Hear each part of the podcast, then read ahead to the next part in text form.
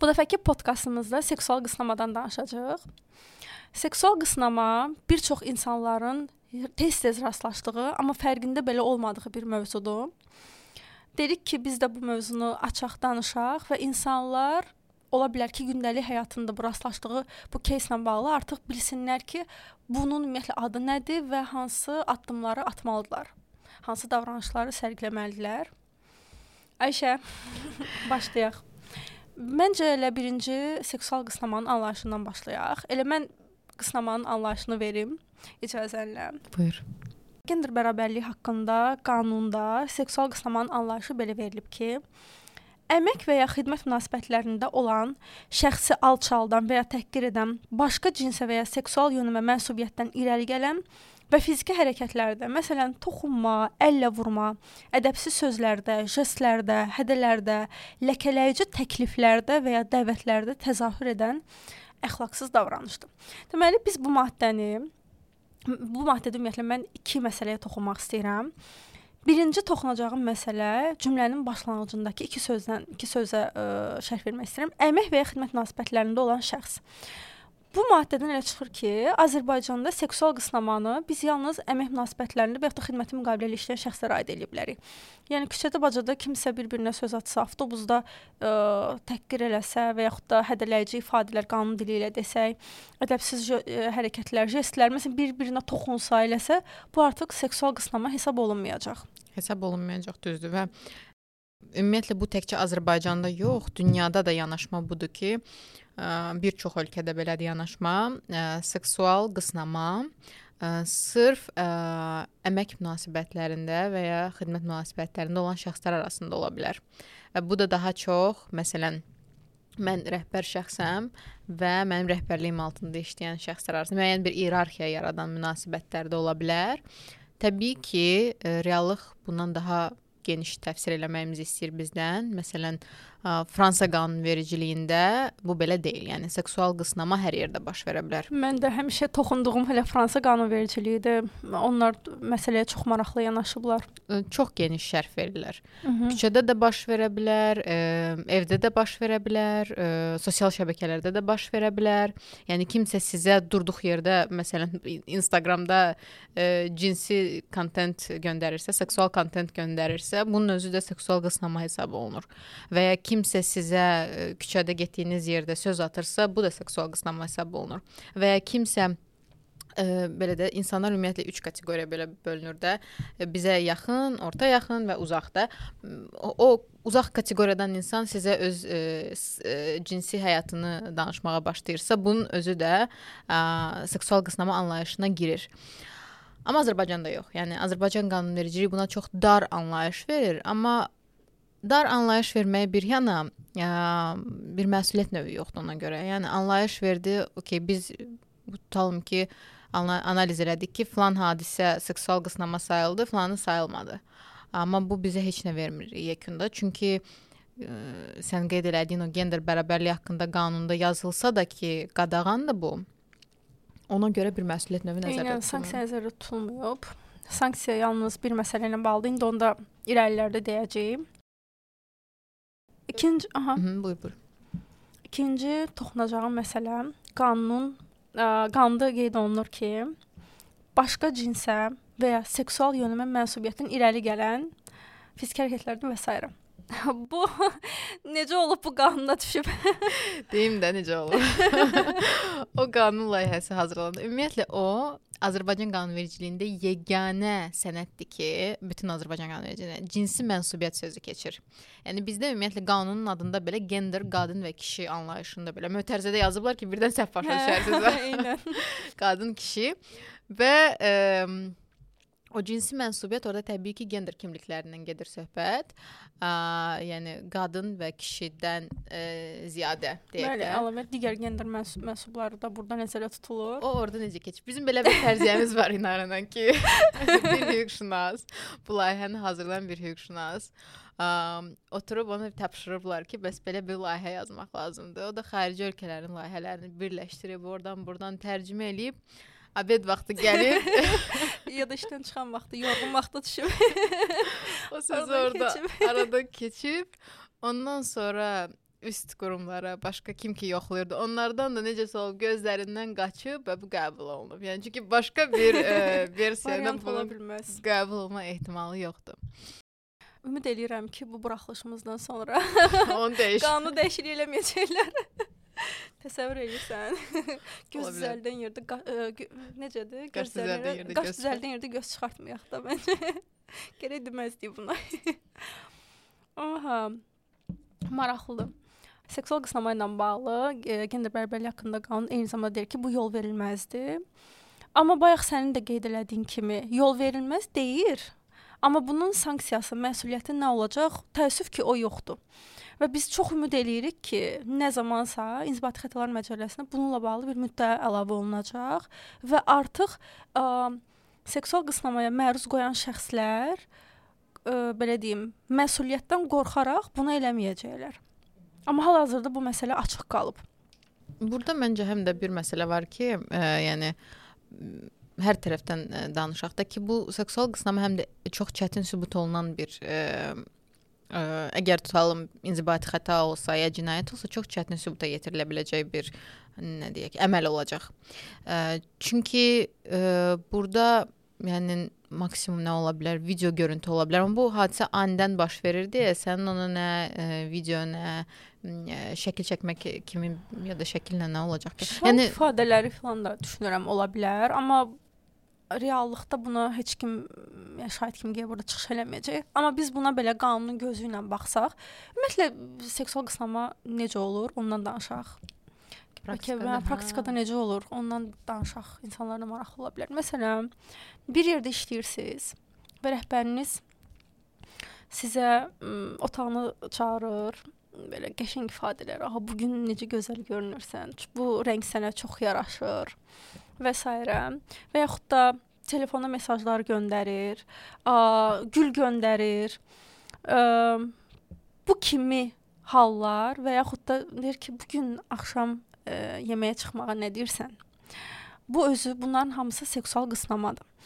A, mən düşünürəm ki, bir çox qadınlar iş yerlərində bununla rastlaşır. Amma burada bir məsələ var. İnzibati Xətalar Məcəlləsi ə, seksual qısnama ilə bağlı ə, bir ə, sanksiya nəzərdə tutmasa da, başqa bir məsələ ilə bağlı sanksiya nəzərdə tutulur, hansı ki, seksual qısnamaya məruz qalmış işçi təzyiqin göstərilməsi və o ə, maddədə deyir ki, seksual qısnamaya görə işə götürəndən və ya rəhbərindən şikayət etmiş işçi. Burdan belə çıxır ki, mən elə düşünürəm ki, burada seksual qısnama deyəndə biz işə götürəni və onun rəhbərini nəzərdə tuturuq. Yəni səninlə eyni pozisyonda, pozisiyada olan bir adam sənə bunları yazırsa, bu artıq seksual qısnama hesab olunmurmu? Əslində əgər gender bərabərliyi haqqında qanuna baxsaq, orada sadəcə yazılıb əmək münasibətlərində iyerarxiyanı müəyyən eləmir. Eləmir. bəli. Amma sanksiyanı hə müəyyən eləyəndə yazır ki, sən təzyiqə məruz qalsan. Bu nə deməkdir? Ki sən məsələn getdin şikayət elədin ki, məsələn mən kimlə kiminləsə kimsə mənə ə, seksual qısnamaya məruz qoyub məni və ə, işə götürən deyir ki, fikir "Gəl vermir." Bunu Mhm. deyir bağla bu söhbəti heç yerdə yayma, açma, danışma, şirkətimizin reputasiyasına təsir eləyəcək bu və sər və axır. Buna görə sanksiya nəzərdə tutulub. Ha, Bunu təbii ki, əslində sübut eləmək olar. WhatsApp-da məsələn yazışmanız ola bilər. O sizə deyə bilər ki, açma bu söhbəti, mən sənin başına oyun açaram və s. və ya səs yazısı ola bilər və s. Yəni bu bu bu sübut e- olunası bir şeydir. Yəqin elə ona görə də ona ona görə bir sanksiya nəzərdə tutulub və ə, Başqa əslində müəyyən məsələlər də var qeyd olunan. Tutalım seksual qısnamaya sən məruz qalmısansa, sən həm də istədiyin gün ərizəvi yazıb işdən çıxa bilirsən də. Çünki normalda biz bilirik ki, işə götürəni qoruyan bir maddə var ki, 30 gün, 1 ay xəbərdarlıq müddəti var. Sən onu gözləməlisən işdən çıxmaq istəyirsənsə. A, yəni mən bu gün işdən çıxmaq istəyirəm, bu gün ərizəmi yaza bilmirəm. Bu gün yazıram, 1 ay sonra o qüvvəyə minir. Müəyyən istisna hallar var ki, Onda o bir ay xəbərdarlıq müddətini gözləmirəm mən. Məsələn, e, başqa bir işə götürəndən əmək müqaviləm varsa, sonra başqa orada nə hallar var idi. Onlardan biri də elə seksual qısnamaya məruz qalmısansa, sən ərizəndə yazdığın gün işdən çıxa bilərsən. Onu da qeyd edim ki, Əmək Məcəlləsi həm də ə, qeyd eləyir ki, işə götürən seksual qısnamaya görə işə götürənə ziyan vurubsa, buna görə maddi məsuliyyət daşıyır. Ə, bu bilmirəm praktikada bu olubmu yoxsa yox. Mən düzü inanmıram. Əslində olsaydı çox maraqlı bir кейs olardı. Ki necə bir ziyan orada tələb olunub maddi ziyanın ümumiyyətlə məbləği nə qədər olub və s. Mənəvi Ziyan necə ziyan ola müəyyən bilər. olunub və s. Mənəvi ziyandır, hə, amma maraqlıdır ki, mənəvi ziyanın həddini necə müəyyən eləyib, hara qədər müəyyən eləyib. Düşünürəm ki, çox olmayacaq, amma hər bir halda yenə də bir maraqlı bir кейs olardı. Ona görə də bu tip keyslərdə e, məhkəməyə şikayətlə müraciət etmək lazımdır. Eləmək lazımdır, hə, amma həqiqətən də mən başa düşürəm çox çətin olmağını. Çünki ə, bəzən olur ki, indi Azərbaycan reallığıdır. Zorlama hadisəsi olanda belə insan getmir. Səsini çıxartmır. Səsini çıxartmır. Qaldı ki, seksual qısnama. Sən bilirsən ki, zorlamada o adamı, yəni azadlıqdan məhrum etmə gözləyir. Amma burada bilə-bilə ki, bunun nəticəsi nə olacaq, necə olacaq? İndi biraz ya, şey eləmək də istəmirəm, amma nə qədər çox adam hüququnu bilsə, nə qədər çox adam bilsə ki, bu hadisə baş veribsə, işə götürən üçün bu ciddi bir problemdir və mən bunu dilə gətirməliyəm, bunu hüquqi müstəvidə həll etməliyəm və s. Məncə daha belə bir mexanizm yaranacaq da bundan mübarizə üçün. Yoxsa susmaqla təbii ki, yəni Susmaqla- rəvac Hı -hı. vermiş olacağıq da. Eynən. Ə, susmaq məsələsi bir də ki işin mənfi tərəfidir də bu. Sən susduqca başqaları da susur və burada susmaq səbəbi odur ki, insan heç heç kim işini itirmək istəmir. Düzdür? İnzibati xətalar məcəlləsi deyir ki, əgər işçi seksual qısnama ilə bağlı işə götürəndən və yaxud öz rəhbərinə şikayət eləyibsə, o ə, təq iş yerində təqibə məruz qala bilməz və yaxud da bu səbəblə işdən çıxarıla bilməz. Ə, Cəriməsi 1500 manatdan 2500 manatadəkdir. Bunun özünün belə sübut olunması çətin məsələdir. Çünki işə götürən başqa ə, məsələn də əmək məcəlləsində olan digər ə, tədbirlərlə bağlı ə, tədbirlər deyəndə ki, məsələn 70 72-ci maddə ilə və ya 70-ci çey ilə bağlı m, 70-ci çeyində nəzərdə tutulan maddələrlə də xitam verə bilər. Məsələn, bir gün işə gecikdi, aha, normalda heç ona fikir verməyəcəkdi. Amma bu кейs var deyə artıq onlara fikir verir. Gözləyir ki, 2 dəqiqə geciksin, buna heç olmasa bir xəbərdarlıq, növbətdə gecikdi. Aha, bir dənə töhmət, şiddətli töhmət işdən çıxartdı. Sabahdan məhkəməyə deyir ki, heç bir əlaqəsi yoxdur bunun seksual qısnama ilə. Adam gecikib, öz belə və yaxud da əmək funksiyalarını pozub, mən də onu buna görə çıxartmışam. Halbuki öncədən heç buna heç birinə fikir vermirdi. Elədir. Amma yəni bu o, Azərbaycanda ümumiyyətlə əmək e, münasibətlərində nə qədər maraqlı olsa da ə, məhkəmə hüquq sistemi daha çox işçinin tərəfindədir. Hə, 70-in çeyisi ilə işdən adam çıxartmaq asan məsələ deyil. Yəni işə bərpa olunmaq var işin ucunda, məhkəmə araşdırması var işin ucunda. Yəni o əsaslandırma var ki, siz bunu niyə işdən çıxartmısınız? Qərarlar var, protokollar var, kimdir şahidlər və s. Ona görə o o qədər də asan məsələ deyil. Ona görə çox vaxt deyilir ki, hə, gəl ərizə viyaz çıxart. Bunu buna bağlı ayrıca biz danışacağıq onsuz da. Gəl ərizə viyaz işdən çıx. Qaydaq az seksual deyilmir də bu cümlə. qaydaq seksual qısnama mövzusuna. Ə, biz düşünürük ki, yəni bizim qanunvericilikdə o mövzuda danışıla biləcək çox da, yəni müddəa yoxdur. Biz ə, elə 2-3 maddə var idi, onlardan yapışdıq, ətrafında danışdıq, danışdıq. Amma ə, yəni bu mövzuya ciddi yanaşılmalıdır. Çünki hal-hazırda bu seksual qısnama təkcə belə real həyatda, onsuz da real həyatda biz bundan həmişə qarşılaşmışıq. Olsun ictimai nəqliyyatda, küçədə, ə, indi də sosial şəbəkələrdə. Ə, amma artıq bu bu belə də bir sosial şəbəkələrə keçməklə müəyyən bir zorakılıq növünə çevrilib və onun bizim qarşısını almaq üçün əlimizdə təbii ki, müəyyən ə, yəni hüquqi şeylər, vasitələr, hə, vasitələr olmalıdır. Ona görə təklif eləyərdik ki, bu bu mövzuya daha ciddi yanaşılsın. Məsələn, İngiltərədə ə, stalking dediyimiz o izləmə Azərbaycanda onsuz da belə romantik münasibətlərin bir parçasıdır. Başlanğıcının bir parçası. heç qorxulu da gəlmir heç kimə izləmə. Ə, amma halbuki bu seksual qısnamadır. Mənim ən çox qorxduğum məsələlərdən biridir stalking məsələsi. Bir də görsən kimsə sənin nə bilim 3 il bundan öncə paylaşdığın şəklin altındakı rəyi deyir ki, baxırsan ki, mən bu adamı dünən tanımışam. Bu mənim 3 il qabaqki şəklimin altında yazdığım rəyi və ya da kommentləri deyir və ya da nə paylaşmışam onu deyir. Mən dəhşətə gəlirəm ki, oh, yəni Onun özü də, hə, sosial şəbəkələr Hmm. üzərindən stalking özü də, yəni m, Yuya baxmısan. yox. Orda Okay, bunu listəyə alaq. Orada birinci seriyaya baxanda mən ə, rəfiqəmə zəng elədim ki, ayda, nə qəşəng belə maraqlı, hər şeyi öyrənirsən haqqında oğlan araşdırır. Necə araşdırır? Belə evinə gəlir qızın və deyir ki, Aa, sən kitablarına yaxşı baxmırsan. Biz sevgili olandan sonra sənin kitablarına yaxşı baxacağam. Qayğısına qalmırsan kitabların. Belə evə girib necəsə ya da ki nə bilim, "A, bu nə yeməkdir? Hər gün belə sifariş verirsən." Öz-özünə danışır da. Mən də rəfiqəmə deyirəm ki, "Ay, nə gözəl." nə maraqlı. Ondan sonra öldürdü qızı. o. Ondan sonra hə, yekunda qızı öldürdü. Hə, ona görə stalking bilmək olmaz nə kimi nəticələrə gətirib çıxaracaq. İstənilən halda normal adekvat insan stalk eləməməlidir deyə düşünürəm. Ki və bu da hüquqi tərəfindən danışaq, danışsaq, ə, Xətə qızlar daha çox stalk eləyir elə bil. Mənim də ətrafımda gördüklər, gördüyüm təcrübəmə əsasında deyə bilərəm ki, qızlar daha çox eləyir. Oğlanları stalk eləyirlər. 2 dəqiqənin içində tapım kimdir? Mənim hətta bir rəfiqəm var idi. Yeni tanış olduğu oğlanın bütün arxivini bir günə çıxartdı da onu hər tərəfli. Və sonunda qərar verdi ki, yox, mən deyil. Və o qız da nə etmiş oldu? Seksual qısnama eləmiş oldu. Bəli. A, təbii ki, Fransa ə, qanunvericiliyinə yanaşsaq, Azərbaycan qanunvericiliyinə problem yoxdur. Bu qədər. Ümid edirik ki, mövzumuz maraqlı oldu. Ə, bu barədə bir düşünəcəksiniz.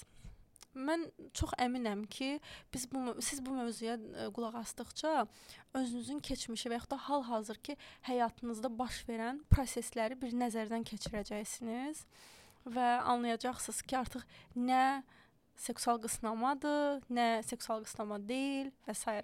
Bəli və onların qarşısını ala biləcəksiniz. Ümumiyyətlə birinci o fərqindəliyin yaranmağı ki, ayıra bilirsiniz. Yəni bəlkə də ki biz danışdıqca kimsə ki, "Aha, bu belə imiş." Bu bu bu ümumiyyətlə ə, yəni müəyyən bir təzyiq forması imiş, qısnama forması imiş. Biz o qədər normallaşıb ki, o qədər ə, yəni adi, sıradan bir şeymiş kimi, həyatımız, gündəlik həyatımızın bir parçası imiş kimi gəlir. Amma artıq o fərqindəlik məncə yaranmalıdır. Um, ümumiyyətlə fikir verirəm ki, fikir verim deyim ki, bu ə, e, reallıqdır. Bizim əvvəllər adi hesab elədiyimiz mövzular artıq ə, e, getdikcə ki, bu ə, e, dövr dəyişir və s. yanaşmalar da dəyişir.